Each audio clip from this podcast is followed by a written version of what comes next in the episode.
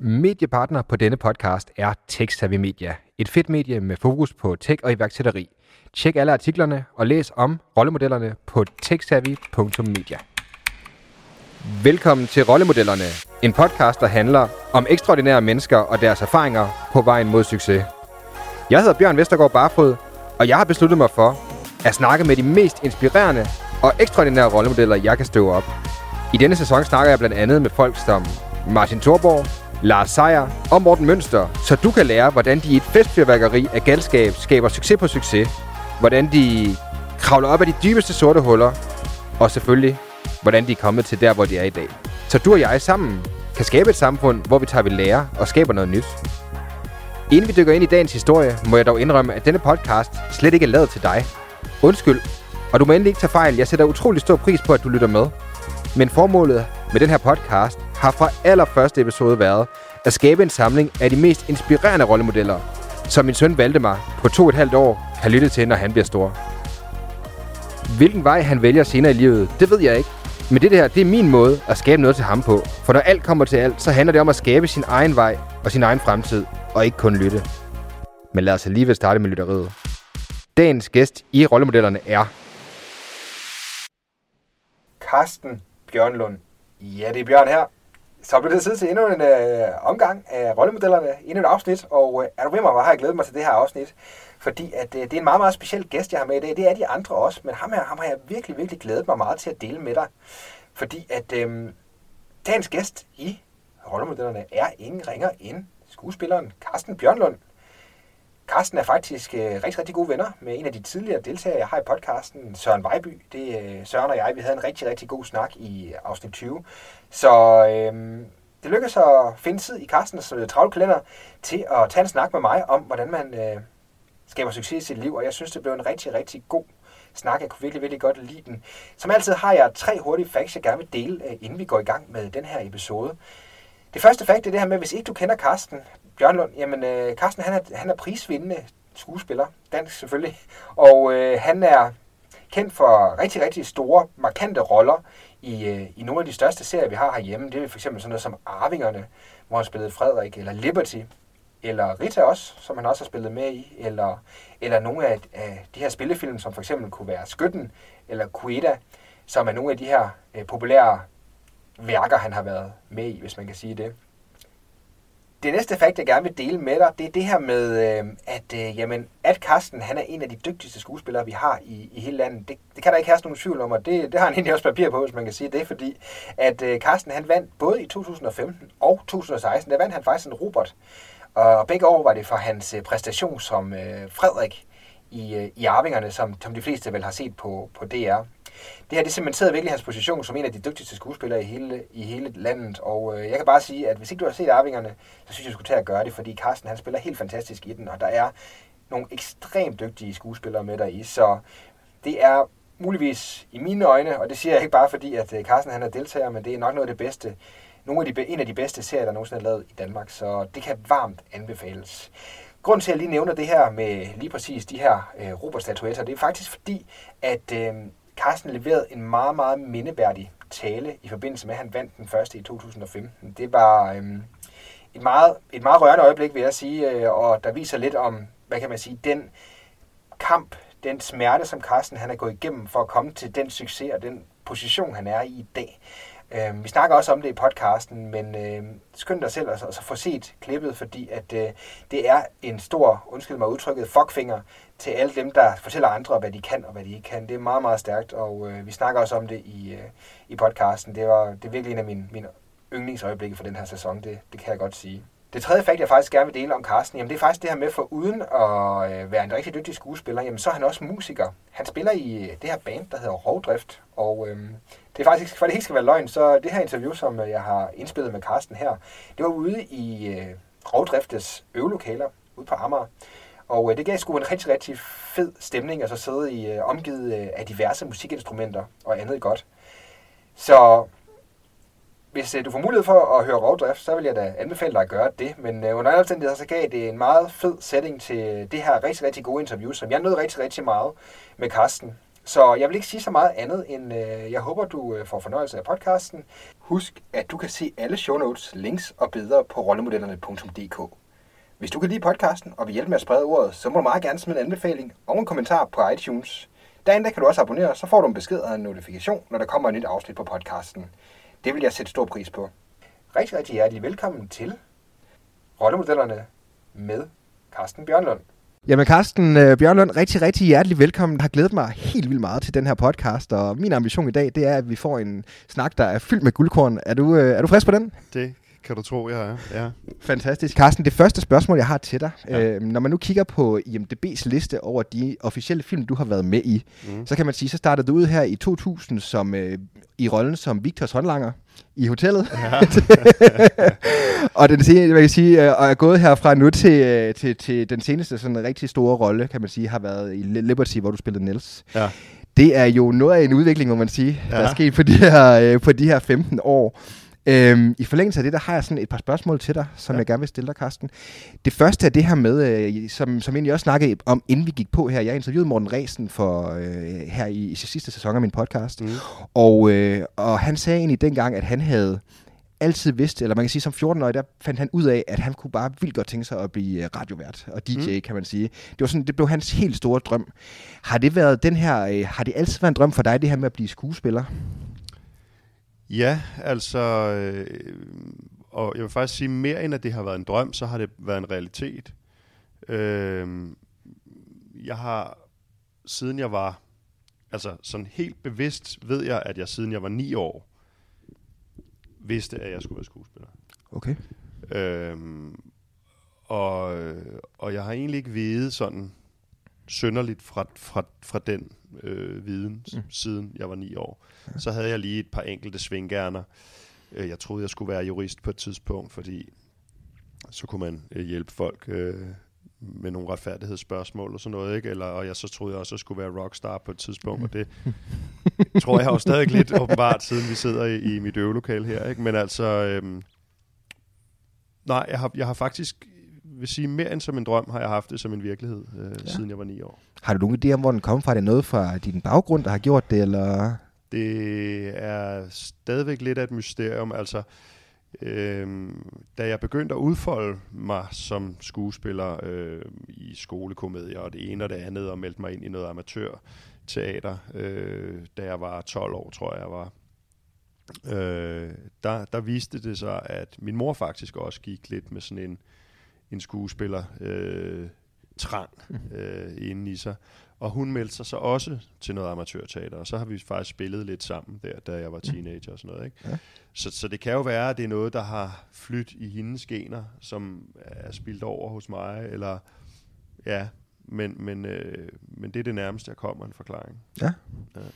Hvordan kan du, kan du, kan du tage, tage også, hvad man siger, lytteren med lidt med på den rejse, det har været for dig sådan at, at gå fra, fra, kan man sige, skolekomedierne i, komedierne i 9. klasse, og til, til nu her, hvor du, øh, du står øverst på plakaten i øh, ja, øh, det, toppen af, af de danske film? Jamen, øh, det som det handlede om for mig ret tidligt, det var at, at tage det meget alvorligt. Altså jeg kunne jo se i de der amatørmiljøer, at at det var meget hobbyorienteret. Ikke? Så lynhurtigt så forsøgte jeg at søge nogle steder hen, hvor, hvor folk tog det mere alvorligt, altså, ja. eller mere højtidligt, eller mere, ja, jeg ved ikke, hvordan man... Altså, mm. de, de havde ligesom en mere professionel tilgang til det, til trods ja. for, at det stadig var amatør. Ikke? Øhm, og,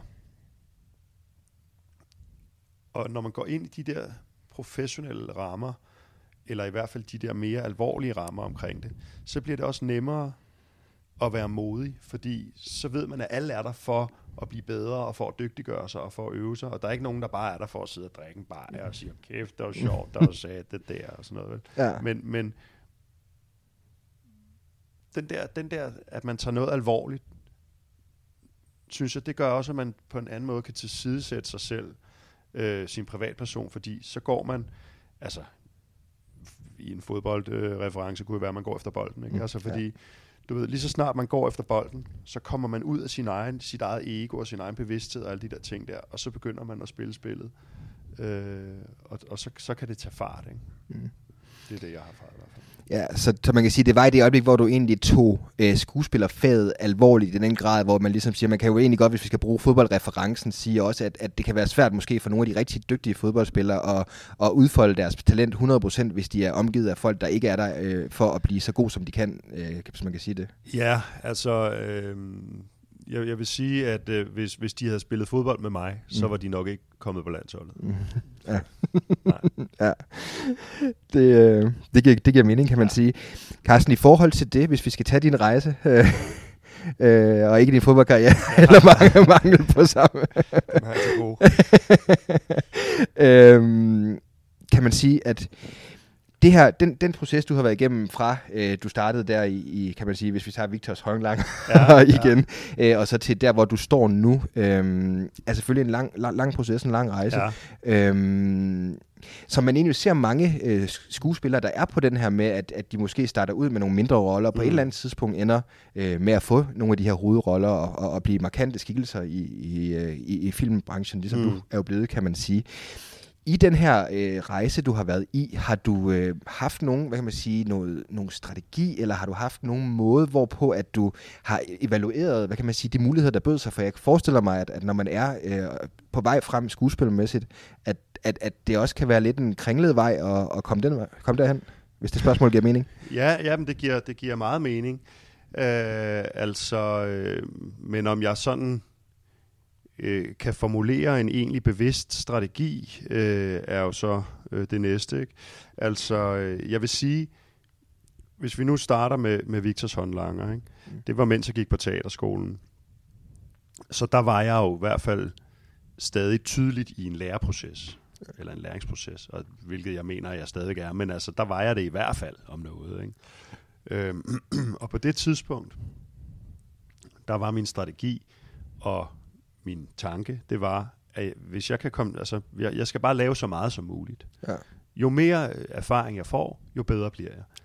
Ja. Øh, og, og det er jo også, øh, øh, altså, almen kendt inden for alle mulige ting og sager. Altså, hvis du skal blive første violinist i øh, London Philharmonikerne eller et eller andet, så skal du altså have nogle timer i fingrene. Ja. Øh, jeg mener, man sagde i gamle dage, at det var 10.000 timer, og jeg tror nok, at det er blevet sat noget op, altså fordi, ja.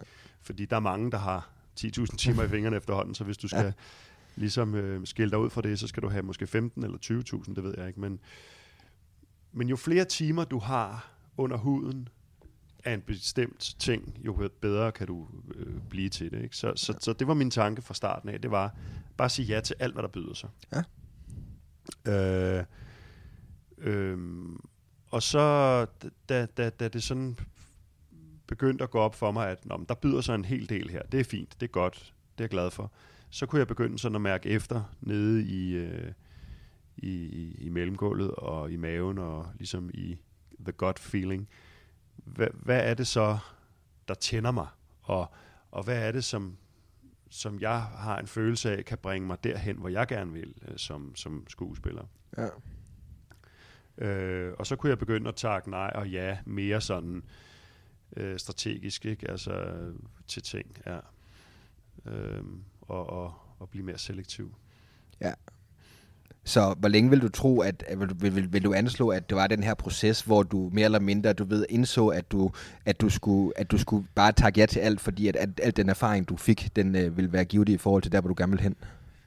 Det er svært at sige specifikt, hvor, hvor lang tid, men altså, fordi jeg har, jeg spillet jo, som jeg sagde til dig, har jeg spillet, siden jeg var øh, øh, en skoledreng. Ikke? Ja. Øh, og jeg er klar over, at, at de første ting, man spillede, måske ikke på den måde var så fyldskørende for det projekt, jeg havde gang i, men, men, men ret hurtigt kom jeg ind i nogle sammenhænge, hvor folk tog det lige så alvorligt, som jeg gjorde.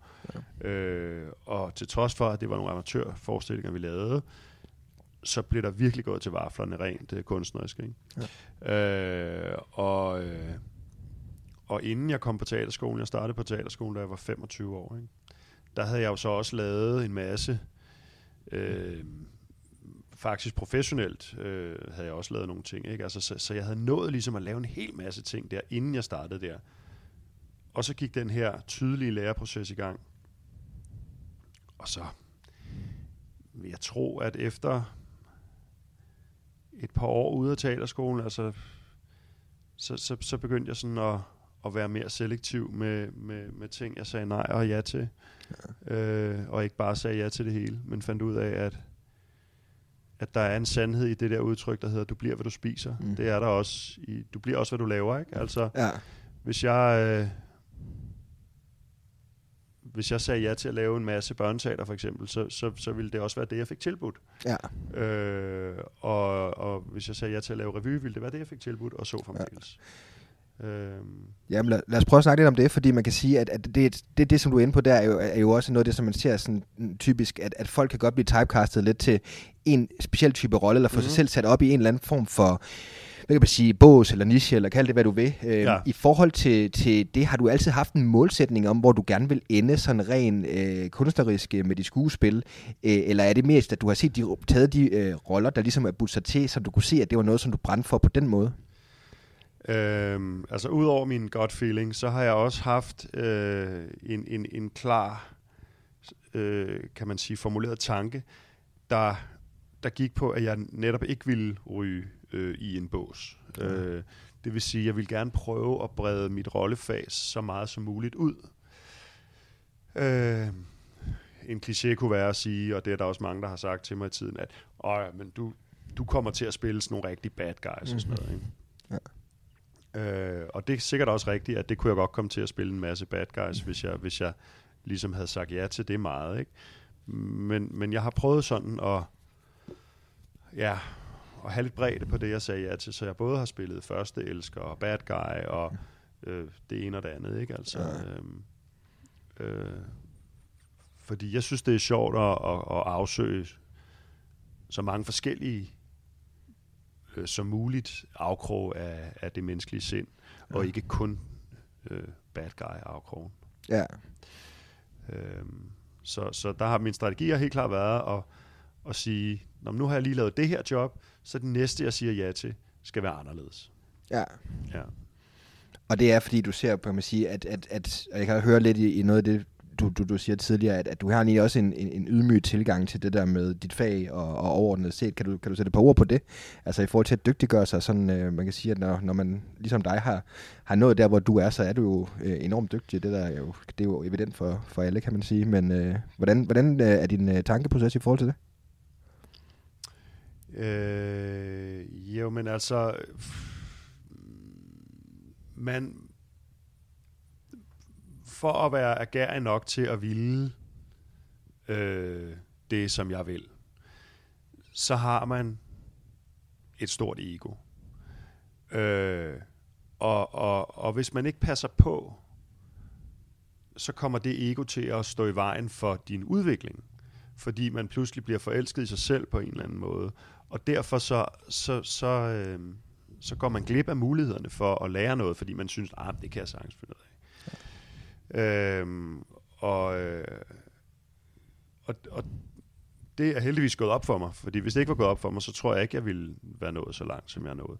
Øh, fordi fordi øh, jeg, jeg kan sagtens se, når jeg møder nogen, som, som er væsentligt bedre, end jeg er, eller eller med, væsentligt mere erfaren, eller væsentligt dygtigere, eller hvad de nu er, men kan noget, som jeg ikke kan, så har jeg ikke noget problem med at, at suge fra det, og, og lytte til det, og lære af det, og stille spørgsmål til det.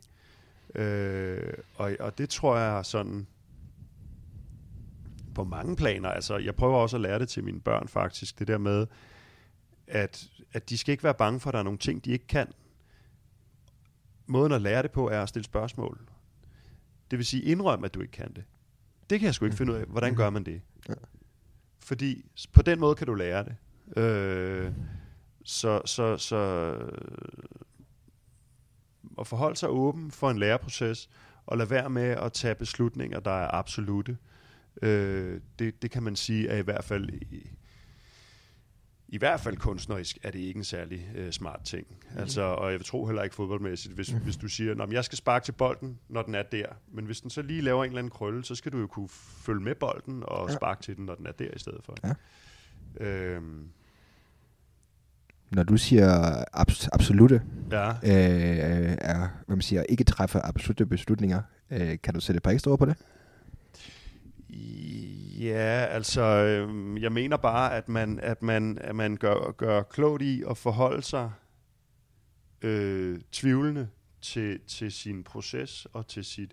Og det er ikke, jeg snakker ikke om en, en angst-tvivl, jeg Nej. snakker bare om en, en åbenhed i virkeligheden. Altså, øh, at, der, at der i sådan nogle kunstneriske processer ikke bør være noget, der hedder, "Nå, men sådan er det bare. Det har vi altid Mm. gjort. Ja. Jeg ved, at øh, når, når du siger den replik sådan der, så siger jeg den sådan her. Mm. Eller jeg ved, at når kameraet står der, så skal jeg stå sådan her, fordi så er det fint. Ikke? Men, men det bliver jo enormt stift, hvis man, hvis man mm, forholder sig sådan til, til lys og kamera og replikker og så videre. Ikke? Ja. Øh, så det er det, jeg mener med at være i, i flow mere, end at være i en eller anden absolut overbevisning om, at, at man skal gøre på en bestemt måde. Man kan sige, i forhold til det hele det her karriereforløb, som, som vi har snakket lidt om, og, og som vi har været lidt inde på før, så kan man sige, der er jo mange, der, der, der bliver udklikket, en, der kommer en del, der søger ind på skuespillerskolen Mm. i hele taget. Der er ikke så mange, der kommer ind. Så dem, der kommer igennem nåløjet, kan man sige, men der er også mange af dem, der ikke når derhen, hvor at du er for eksempel er nået, og mange af dine virkelig, virkelig store stjernemedspillere, som du har haft i, i de produktioner, du har været med på. Mm. Øh, og man kan sige, at, at, at fordi du har været med på nogle af de her virkelig store produktioner, som for eksempel Arvingerne, hvor du har været omgivet af meget, meget dygtige skuespillere Ja. også, øh, så kan man sige, så har du været omkring dem. Hvad, man sige, ser, hvad ser du, der gør forskellen på dem, som ligesom dig og måske Trine, Dyr, Trine Dyrholm og nogle af de andre virkelig, virkelig store danske skuespillere, dem som måske ikke når så langt som dem, dem som måske, du ved, aldrig når helt der?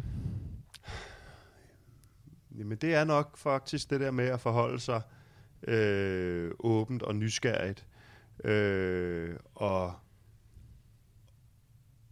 og, og, og, og egentlig også, øh, der er jo, i, i, sådan, når man arbejder, og det er der sikkert i alle mulige fag, men i hvert fald ved jeg jo inden for, for de kunstneriske fag, er øh, angsten en følgesvend.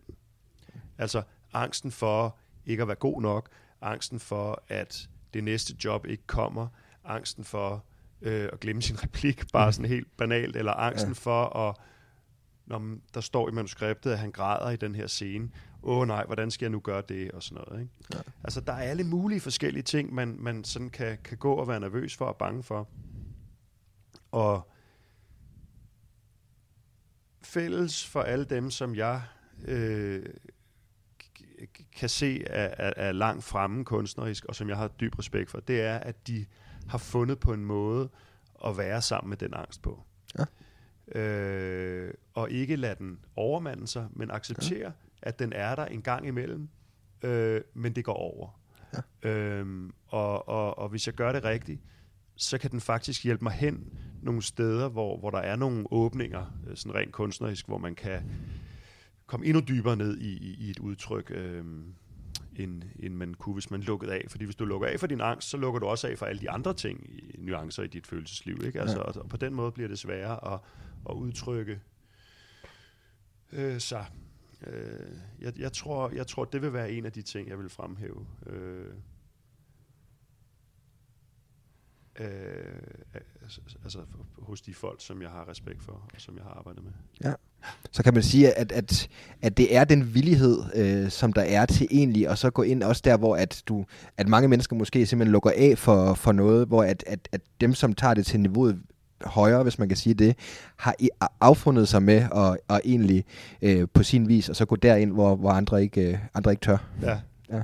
Ja, altså en af de ting, man, undskyld, en af de ting, man, man hører oftest fra folk, der ikke er skuespillere, det er, jeg vil aldrig ture stille mig op på scenen.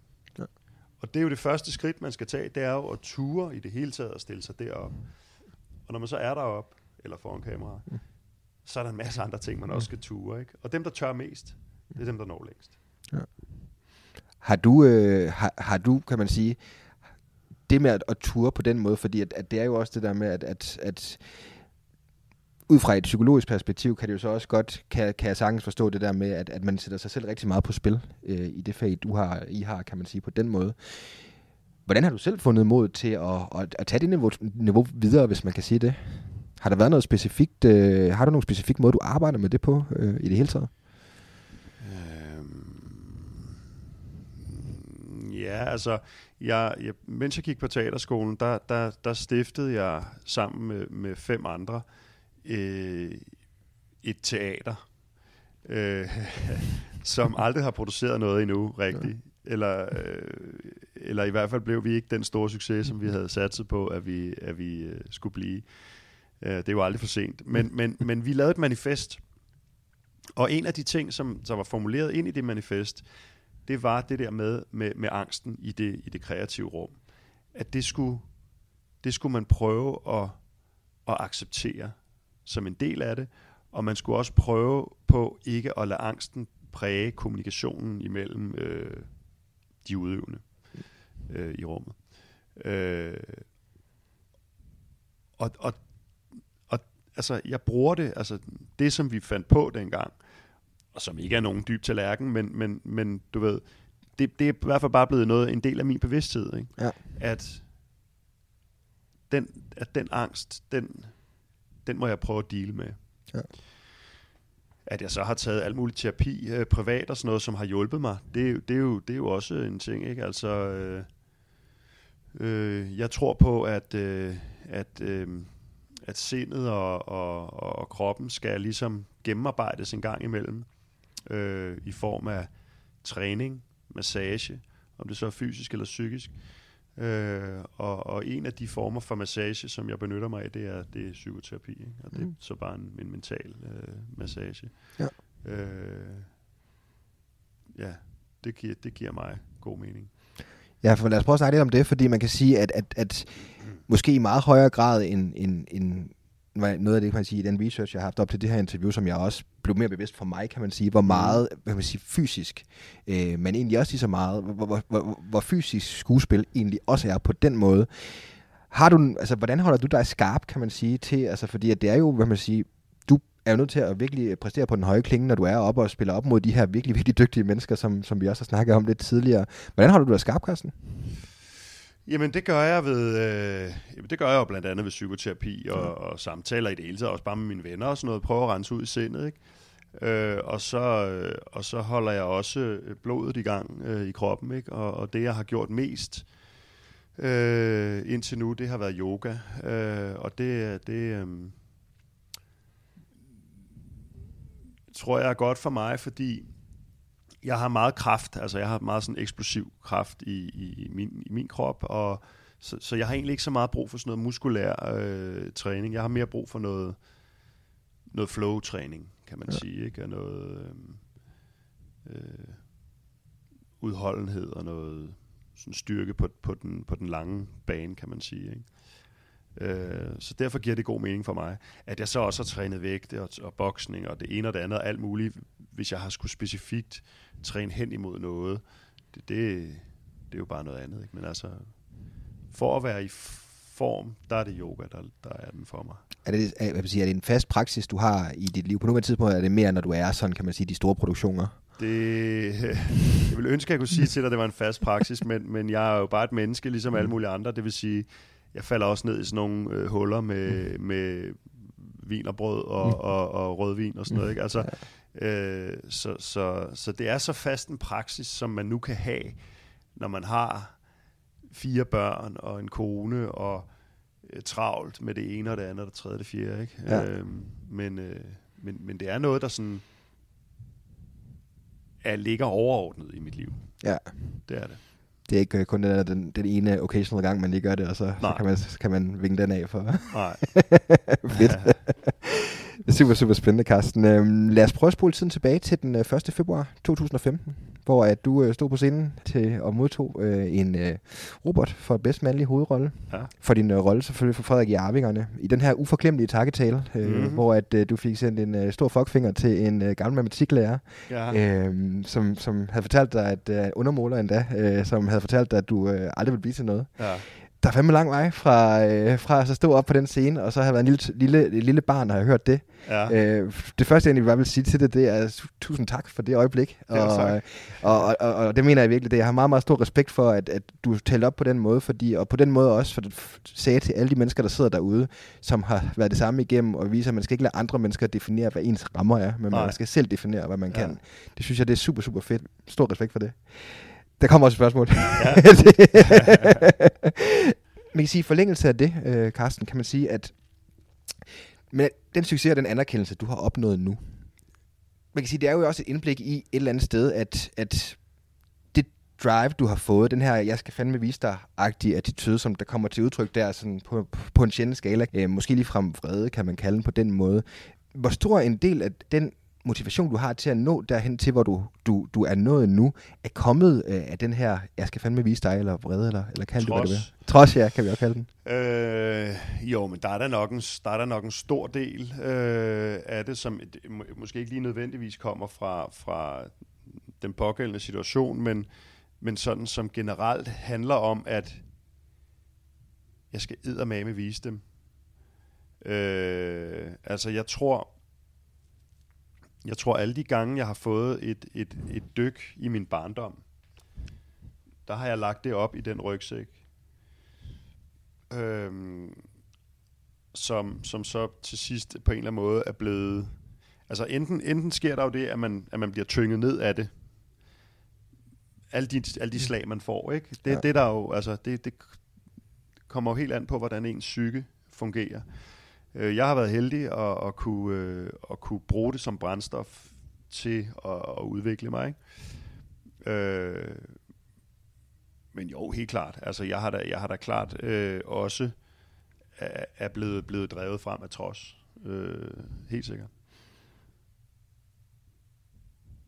Det er der ingen tvivl om. Men, men, øh, men det er ikke noget, jeg sådan kan sidde og sige, som sådan en anbefaling til folk, for det kommer helt an på, hvordan, hvordan, øh, hvordan ens psyke fungerer. Øh, for mig har det været fint øh, at have det som sådan en... Øh, ja, og, og stadigvæk nogle gange, du ved, hvis, hvis jeg kommer på kant med en instruktør, eller hvis der sker et eller andet, så, så kan jeg godt få det sådan, jeg skal med med vise hende. Ja. Øh, og så kan der komme noget godt kreativt ud af det. Ja. Og så kan vi snakke om det bagefter og sådan noget, og jeg går, jeg går, øh, jeg går øh, faktisk, vil jeg sige, i mit voksne liv er en af de, en af de store ting, som, som er sådan sket for mig, er, at jeg har opdaget tilgivelsens kraft. Ja. Øh, den, den er langt stærkere end nagets kraft. Øh, ja. Og øh, nu, nu ved jeg godt, at det var et udtryk for et, et nag til den der lærer der, men men jeg synes, det var så ufint af ham at sige, som han gjorde til en 12-årig dreng. Mm. Altså, øh, og jeg forestiller mig, at der må være hundredvis, hvis ikke tusindvis af lærere, der har sagt det til endnu flere børn. Ikke? Altså, ja.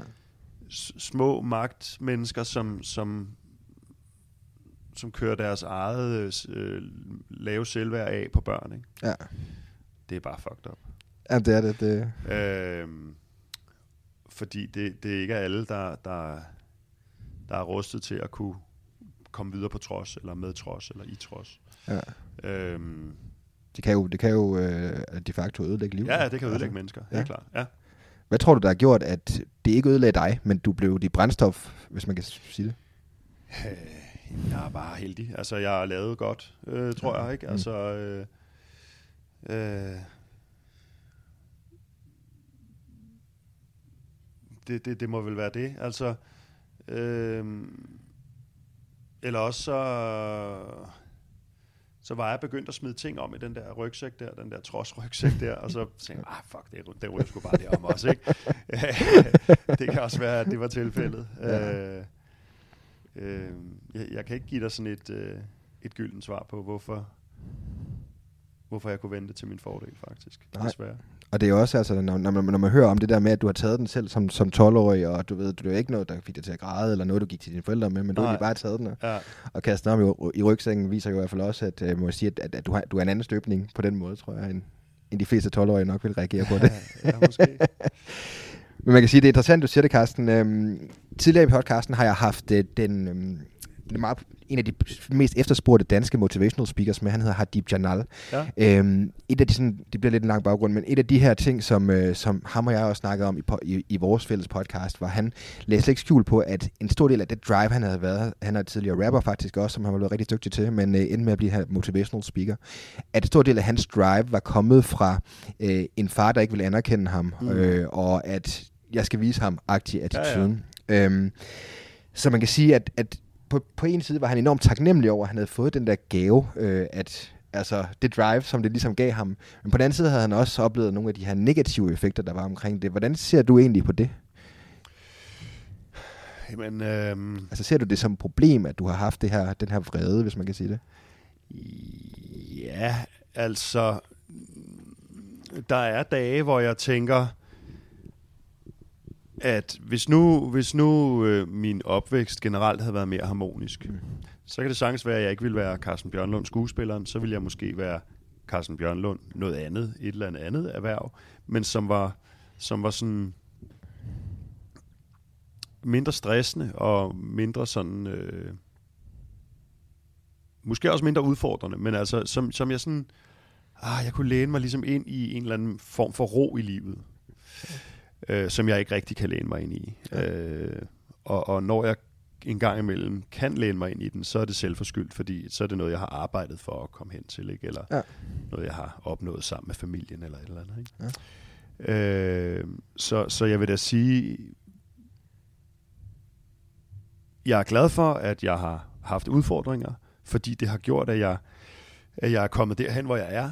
Men samtidig er der dage, hvor jeg tænker, ah for helvede, kunne jeg dog ikke bare lade mig nøjes med lidt mindre, altså, og bare have sådan et chillet liv, hvor jeg boede ude på en bondegård, og ah, stå op og stille og roligt.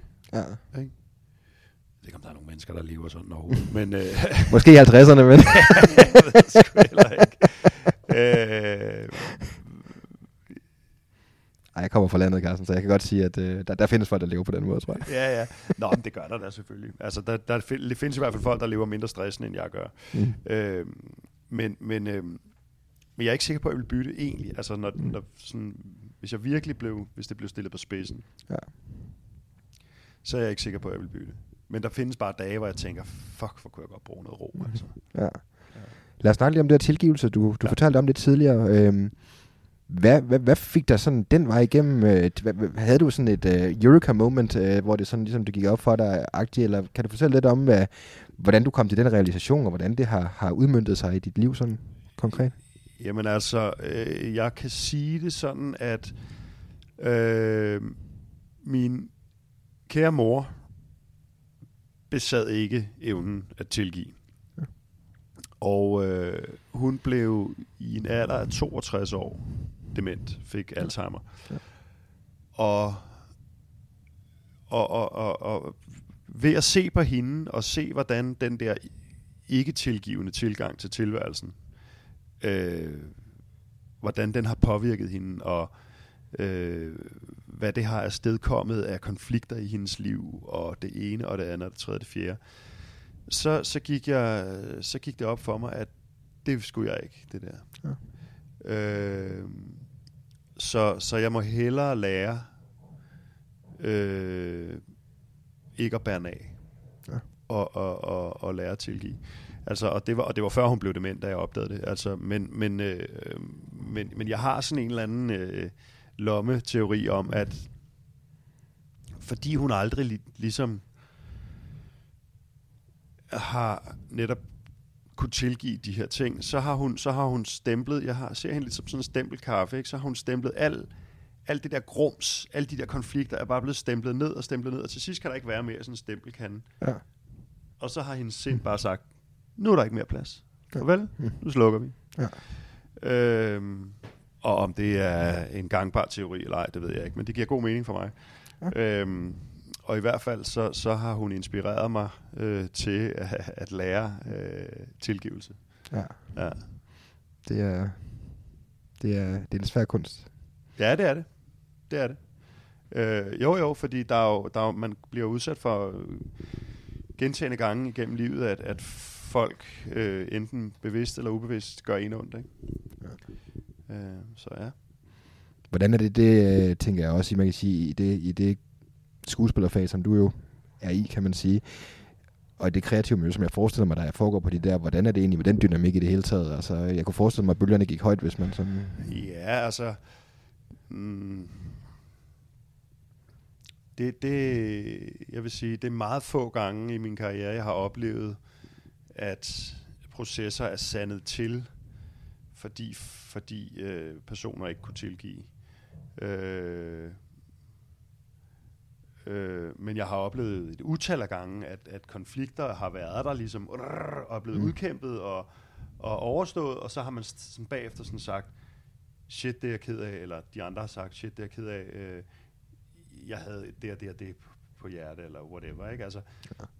så, så tilgivelsen er helt klart øh, til stede i, øh, i miljøet. Mm. Øh, for det meste, synes jeg. Mm.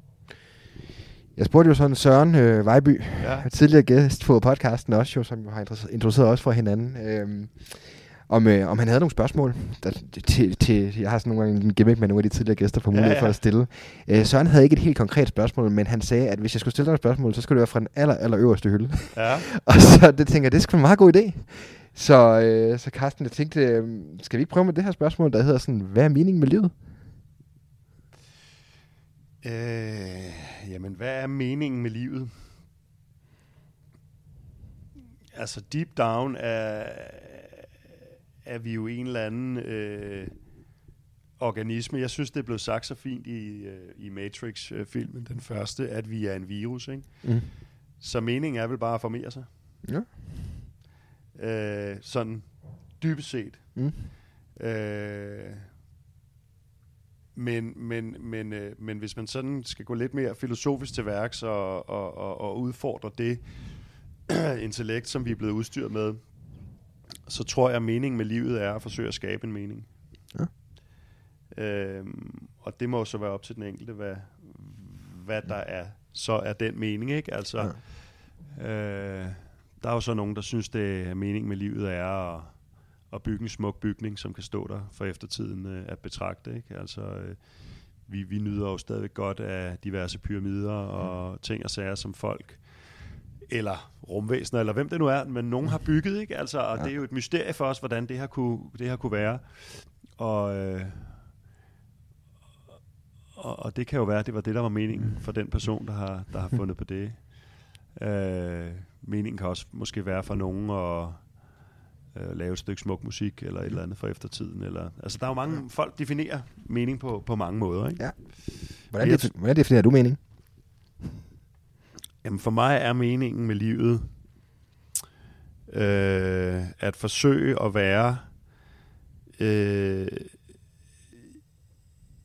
i, i, i, i, i et eller andet flow, øh, og ikke, ikke lukke ned for for det flow. Altså, og det, det, det er jo så mit eget liv, jeg snakker om. Ikke?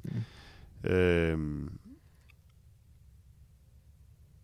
altså ikke forsøge at styre det for meget, men at, men at lade ting ske og være åben over for øh, de forandringer, der kommer. Ja. Har det været sådan, hvad kan man sige, har det været sådan den måde, du har, du, du har lavet dit liv på sådan overordnet set? Da jeg var teenager, øh, der, der, øh, der havde jeg en filosofi, der var spørgsmålstegn. Ja. Altså min filosofi var spørgsmålstegn. Ja. Øh, og det, det synes jeg egentlig stadigvæk som voksen giver meget god mening, fordi ja. du kan godt sige til mig, at ting er på en bestemt måde. Og jeg kan også godt tage det for gode varer. Mm. Øh, men jeg synes, det er sjovt også at stille spørgsmålstegn ved det. Ja. Det giver super, super fin mening. Mm-hmm. Også i forhold til forskellige perspektiver. Den måde, det, det, hvis ikke man tør udfordre den måde, det er, hvis man ikke kan se tingene fra forskellige perspektiver, apropos noget af det samfundssnak, vi havde, inden vi gik på og så videre, ja. så, øh, så, så, så, bliver det en meget, øh, så bliver det et meget meningsløst, meningsløst på et eller andet plan, ikke? Jo. Det er, det er ret fedt. Øhm, i forhold til spiritualitet, Carsten, øh, er du spirituel? Øh, har du nogle spirituelle øh, rutiner, vaner og ting, du gør? Jeg ved godt, du laver yoga en gang imellem. Ja, men, ja, ja. Jamen, jeg har, jeg har, jeg har flyttet lidt med, med meditation også, øh, og jeg er desværre ikke rigtig kommet i, i gang med en, med en, en, en praksis, som sådan er øh, fyldskørende. Øh, og det er simpelthen, fordi jeg ikke har haft de rigtige lærer. Altså, jeg har ikke, jeg har ikke givet mig hen til det og, og, og få det lært ordentligt. Øh, men, men det er det er et mål, jeg har. Altså, at, at jeg vil det, ikke? Øh, og, og, og det er jo en form for spiritualitet. I højeste grad. Ja. Øhm, du nævnte det her i, i spørgsmålet inden det her, inden det her med, øhm, hvad kan man sige, med som jeg også sagde til dig, øh, min søn spiller en meget, meget stor rolle i den her podcast. Ja. Øhm, så man kan sige, på en eller anden måde, det her er jo også mit forsøg på at lægge noget til verden, som han kan tage op. Ja, ja. Øh, noget, som og forhåbentlig mange andre også kan få glæde af. Præcis. Øhm, jeg ved ikke, om du tror på det der med at leave a legacy, altså på, på den måde efterlade noget til verden, øh, eller have gjort verden til et bedre sted, eller, eller kald det, hvad du vil. Øh, men hvis du skulle sådan nævne en ting, som du kunne, øh, du gerne vil have, at, at verden skulle, øh, du, dit bidrag til verden, hvis mm. man Mm. kan sige det, øh, når du ikke engang ikke er her længere, hvad vil det så være, tror du? Jamen altså... Det, det, det vil nok være det der med, at, at, at øh, ikke, ikke at være for stedig i at holde fast i, i, i, i sin egen personlige opfattelse af noget. Altså, øh, det er jo lige før, man får lyst til at sige en Svend Brinkmann-titel, ikke? Altså, giv slip. Mm. Øh, nu, nu har jeg ikke læst den bog, så jeg ved ikke engang præcis, hvad Mm. den indeholder, men, men give slip øh, kunne jo i hvert fald handle om at give, give slip på nogle ting, som man tror, man har ret til. Altså, vi, hvad har vi ret til? Øh, har vi som herboende ret til det landområde, som vi kalder Danmark? Øh, øh, har vi ret til øh, penge? Hvad er penge? Det er noget Mm. et eller andet, vi har fundet på. Hvordan har vi ret? Altså, der, der er så mange ressourceting og så videre, som folk synes, de har ret til og sådan noget. Øhm, og, og øh, hvis jeg skulle, hvis jeg skulle efterlade noget, så ville, så ville, det, så ville det egentlig være give slip. Det, er det, det, det, det, det, det, det, det er to ord, Ja. men, øh, men øh, enormt meget mening. Ja. Og det er, det er faktisk, jeg vil næsten tro, du havde luret lidt på papirerne. Det, Nå, okay. det, det, dit svar gav lidt, lidt, lidt grund til det, andet, det næste spørgsmål, jeg Nå, har. okay, ja. Øhm, fordi, jeg- hvad kan man sige, i forhold til, det, til Liberty og til dit arbejde dernede, hvor du har været i Sydafrika og så videre, ja. øhm, synes jeg også, jeg kunne fornemme, at, at, at du egentlig også har, haft lyst til, apropos stille spørgsmålstegn, lidt til det, det samfund, vi lever i, i forhold til frihed og ufrihed, og vi måske egentlig ikke er så fri, som vi selv går og tror, hvor at der kan være noget økonomisk, der kan gøre, som jeg også hørte dig lidt sige i, i, i dit svar, som, som kan gøre, at man måske ikke er så, så fri et eller andet sted, hvor man i hvert fald er noget med frihed kontra øh, ressourcer. ja. Hvordan er du egentlig selv på den skala, og måske vigtigere, hvad kan man sige, hvordan, øhm, hvis nu man kan sige, at man anser det som et problem, at, at det er sådan, og du kunne svinge en, en magisk tryllestav, øh, og så øh, løse problemet, eller arbejde, hvad kan man sige, hvad, hvad, vil være løsningen på det her, den her udfordring? Det, det, er de store, det er de store emner, vi runder i det. Ja, altså, det, det, vil jo, det vil jo kr- kræve en, en total verdensomstyrtning, ikke? Altså et paradigmeskifte fuldstændig globalt, øh, for at, at det vil kunne efterleves, fordi øh, vi har allerede opstyltet nogle, nogle kriterier for at være her. Der er noget, der hedder Gud, Allah, alt det der, ikke? Men altså, der, er- der er hele det aspekt. Så er der noget, der hedder konger, det er et også et lag, som er, eller ministre, eller hvad det nu er. Så er der penge. Det er alle tre nogle, nogle faktorer, som vi har fundet på. Noget, det er noget fiktivt, som vi tilbeder på alle mulige forskellige planer. Øhm, grænser, landegrænser er en ting, vi har opfundet, som også øh, vi tilbeder. Øh, vi, vi stiller bomme op ved grænser ned til nogle andre lande, ikke, og sådan noget, for at der ikke skal komme nogen bestemte herind og sådan noget. Alle de ting skulle man jo selvfølgelig gå op med. Så hvis man kunne svinge en tryllestav, så skulle man jo eddermame langt tilbage, for at den kunne, altså for at få, få svunget den, så det gav mening. Altså fordi i virkeligheden skulle der bare være et flow af folk rundt på jorden, og om så var man her, og så videre, og så videre. Så ville vi sikkert heller ikke være så mange, hvis det var sådan. Øh, og så kunne der være bedre, bedre plads. Ikke? Ja. Altså, vi, vi pakker os jo i byer og sådan noget, ikke? og det, det gør jo, at der er en eksplosion i, i, i folkevækst og sådan noget. Ikke? Ja. Øhm, det er en umulig stav at svinge. Altså, det, det, man kan ikke... Det bliver i hvert fald et meget naivt svar, Mhm. fordi svaret er, at vi skal gøre op med alt det, vi tror på. Ja. Øh, Vi skal ind i The Matrix. ja, det skal vi. Eller ud af den. Hvad kan man sige, hvis, altså, i forhold til dit eget liv, Carsten, øhm, hvordan, hvad man sige, det jeg også kan sådan fornemme der, det er, at du også egentlig har en, en frihedstrang, eller Ja. du ved, på den måde. Hvordan, for, hvordan materialiserer det sig i dit eget liv? Hvordan, hvordan forsøger dig og, og din familie sådan overordnet set at, at, at, at udleve den her frihedstrang i det her samfund, som vi nogle gange har? Som, ja. Øh, jamen, det gør vi jo som alle andre mennesker. Altså, vi, vi prøver at tage nogle ferier, ikke? Øh, og, øh, øh, og jo længere ferier man kan tage, jo mere fri føler man sig, øh, synes jeg. Øh,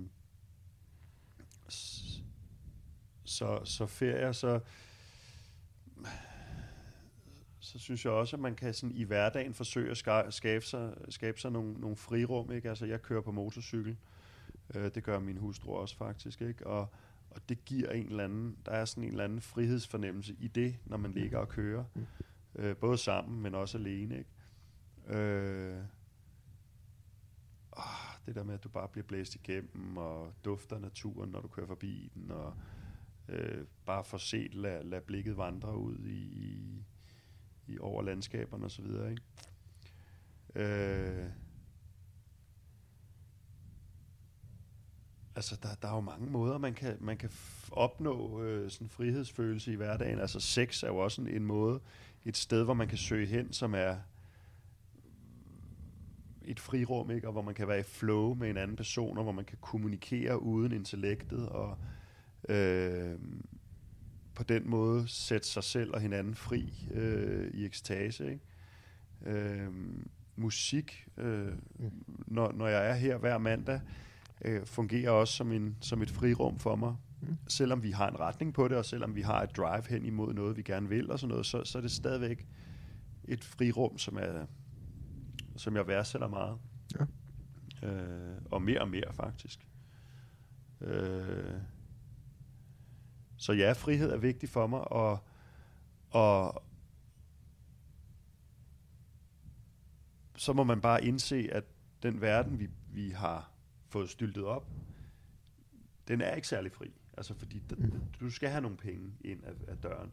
Du skal, fordi du skal have et sted at bo, og noget mad til dine børn, og noget tøj på deres kroppe, og øh, alle de der ting, som man nu skal. Ikke? Øh, så, så det er op til den enkelte at få lavet de der små lommer af, hvad det nu end er, der gør en fri. Ikke? Om det er at sidde og tegne akvareller, eller lave sudoku, eller Mm. whatever. Altså, Ja. jeg, sådan, jeg kan fornemme, at, sådan, at flow fylder rigtig meget i dit liv. Ja. Øhm, har du, hvad man sige, du har, har nævnt her lidt tidligere, har du nævnt et par ting, som for eksempel motorcykel og musik og, ja. og andet. Hvordan set er, det, et, er, det, er det et sted, du er meget i forhold til flow? Der kan man sige også professionelt øh, med dit arbejde og så videre. Hvordan er det egentlig med det? Øh, hvor meget, hvordan bruger du Flow? egentlig flow? Ja. Jamen det, det, det var jo også lidt det, jeg talte om øh, tidligere, det der med at, at ikke at tage absolute beslutninger. Ja. Altså, øh, at stille sig til rådighed er vel også en måde at sige det på. Altså, øh, nu har jeg sagt ja til at lave det her interview med dig. Mm. Så kunne jeg jo komme med en dagsorden, der du stillede mig et spørgsmål, inden vi gik i gang. Er der noget, du ikke vil tale om? Mm. Jeg kunne så komme og have en masse forbehold for Mm. ting, Ja. som vi ikke måtte tale om. Øh, men nu, nu, nu har jeg sagt ja til at komme her, og så synes jeg også, at jeg på en eller anden måde har forpligtet mig til at stille mig til rådighed for dig, Mm. og for interviewet, og for lytteren.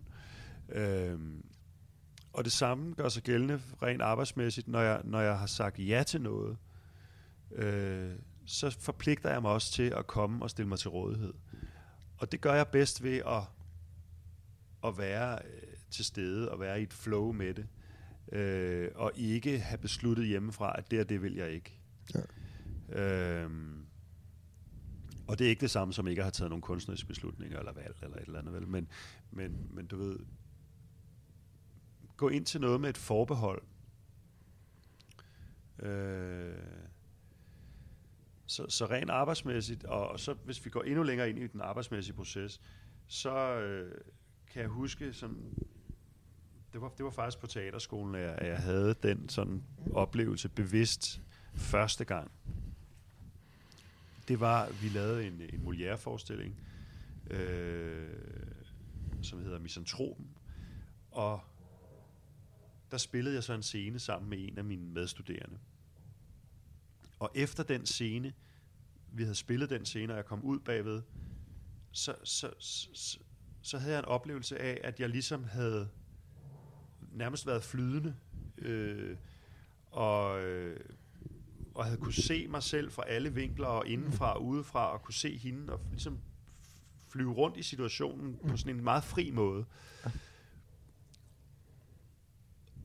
Uden at styre situationen.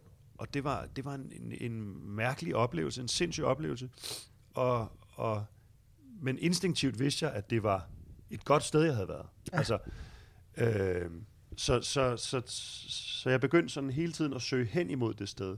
Og for at opnå at kunne komme hen til det sted, så skal man gå ud nogle steder, hvor man ikke har været før. Ja. Øh, og give slip.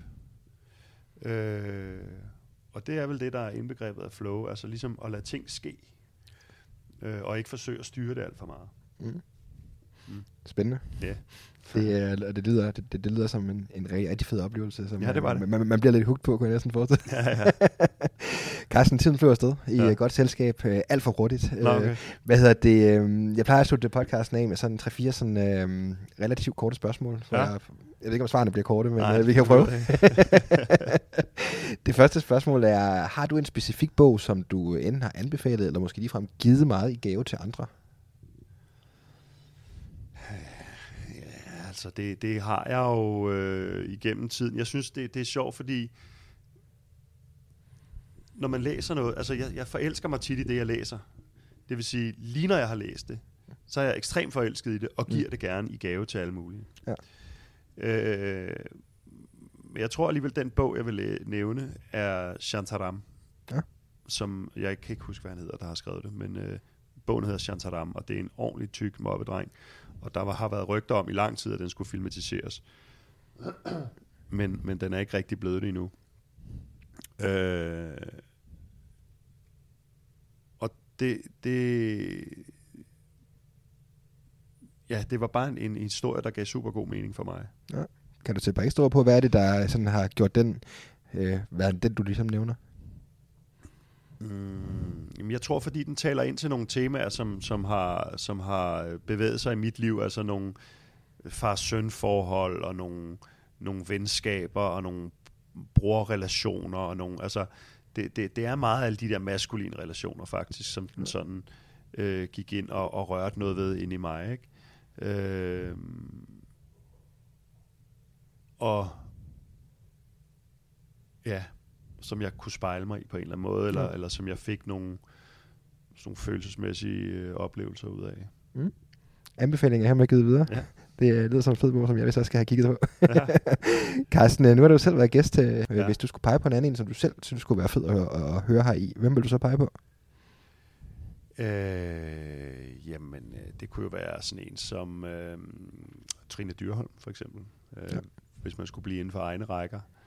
Øh, ellers så kunne man øh, så kunne man tage øh, Mia Stensgaard, som er øh, scenograf mm. og øh, nu også øh, gardindesigner. Altså hun er, hun er kunstner, ikke? Altså laver, laver ting. Øh, er ved at starte noget op, øh, og hun er meget inspirerende. Mm.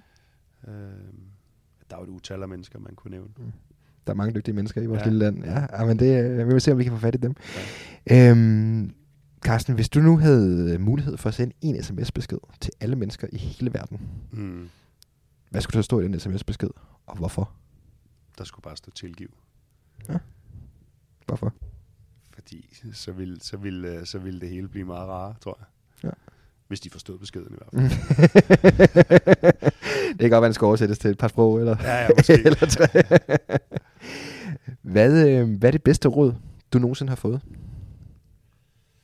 Det kan være professionelt, privat, uh, whatever, ja, ja. whatever comes to mind.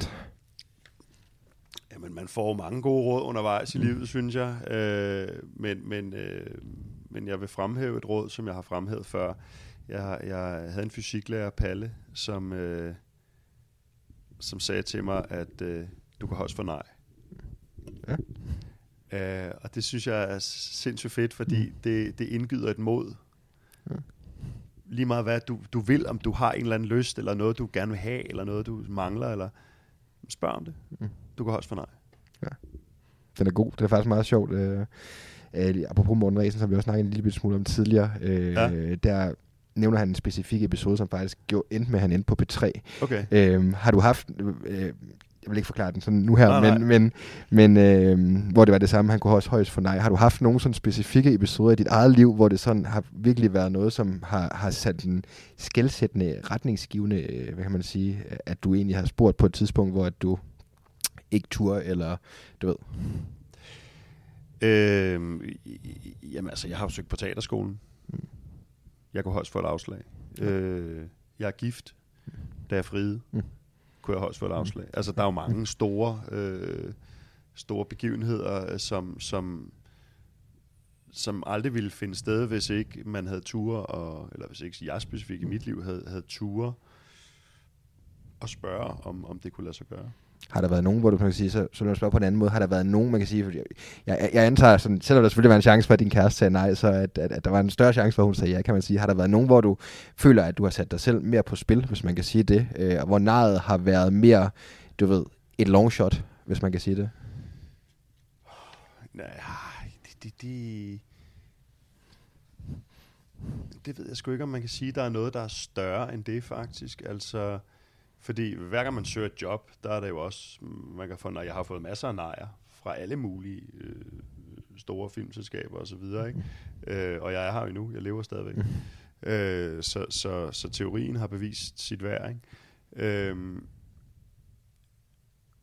men jeg kan ikke lige komme på øh, et sted, hvor jeg stod med livet i hænderne og tænkte, det må briste eller bære på den måde. Nej. Har der været sådan, har der været nogle, nogle kan man sige, en, en, en specifik rolle eller noget, hvor du sådan, kan man sige, hvor det har været det mest ærgerlige nej, du måske har fået?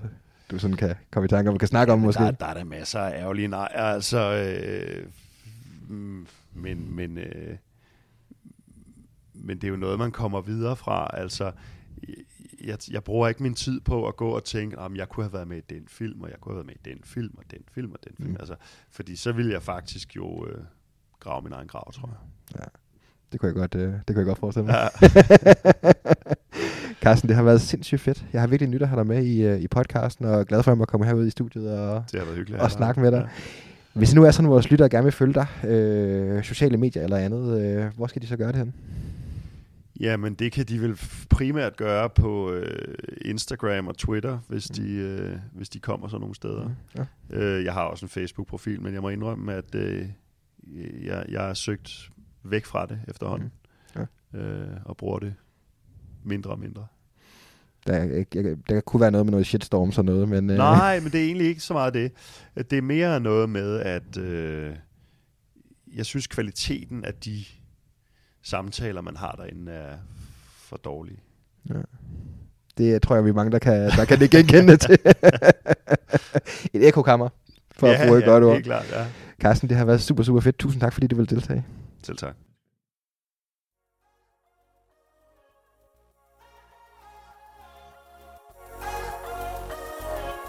Ja, det er Bjørn. Jeg håber, du har synes, at øh, dagens episode af podcasten har været værdifuld. Jeg håber, du har lært noget nyt, og jeg håber, du har fået indblik i, hvordan øh, dagens gæst har skabt sin succes. Lige nu kører jeg en øh, kæmpe giveaway til alle mine følgere, alle mine fans, der er på podcasten, og det er egentlig meget, meget simpelt. Hvis du synes, at podcasten er lige så fed, som jeg gør, så vi har set kæmpe stor pris på at være der meget taknemmelig, hvis du deler den på de sociale medier. Hvis du bruger hashtagget rollemodellerne, så har jeg faktisk en øh, præmie, jeg giver væk. Der har en værdi af mere end 5.000 kroner. Hvis du synes, temaet i podcasten er fedt, så kan du vinde en præmie, hvor at, øh, du virkelig kan arbejde med de personlige udvikling. Det kommer selvfølgelig også til at være en præmie med fokus på iværksætteri, så hvis det lyder spændende, så del øh, endelig alle dine oplevelser med episoden på hashtag rollemodellerne.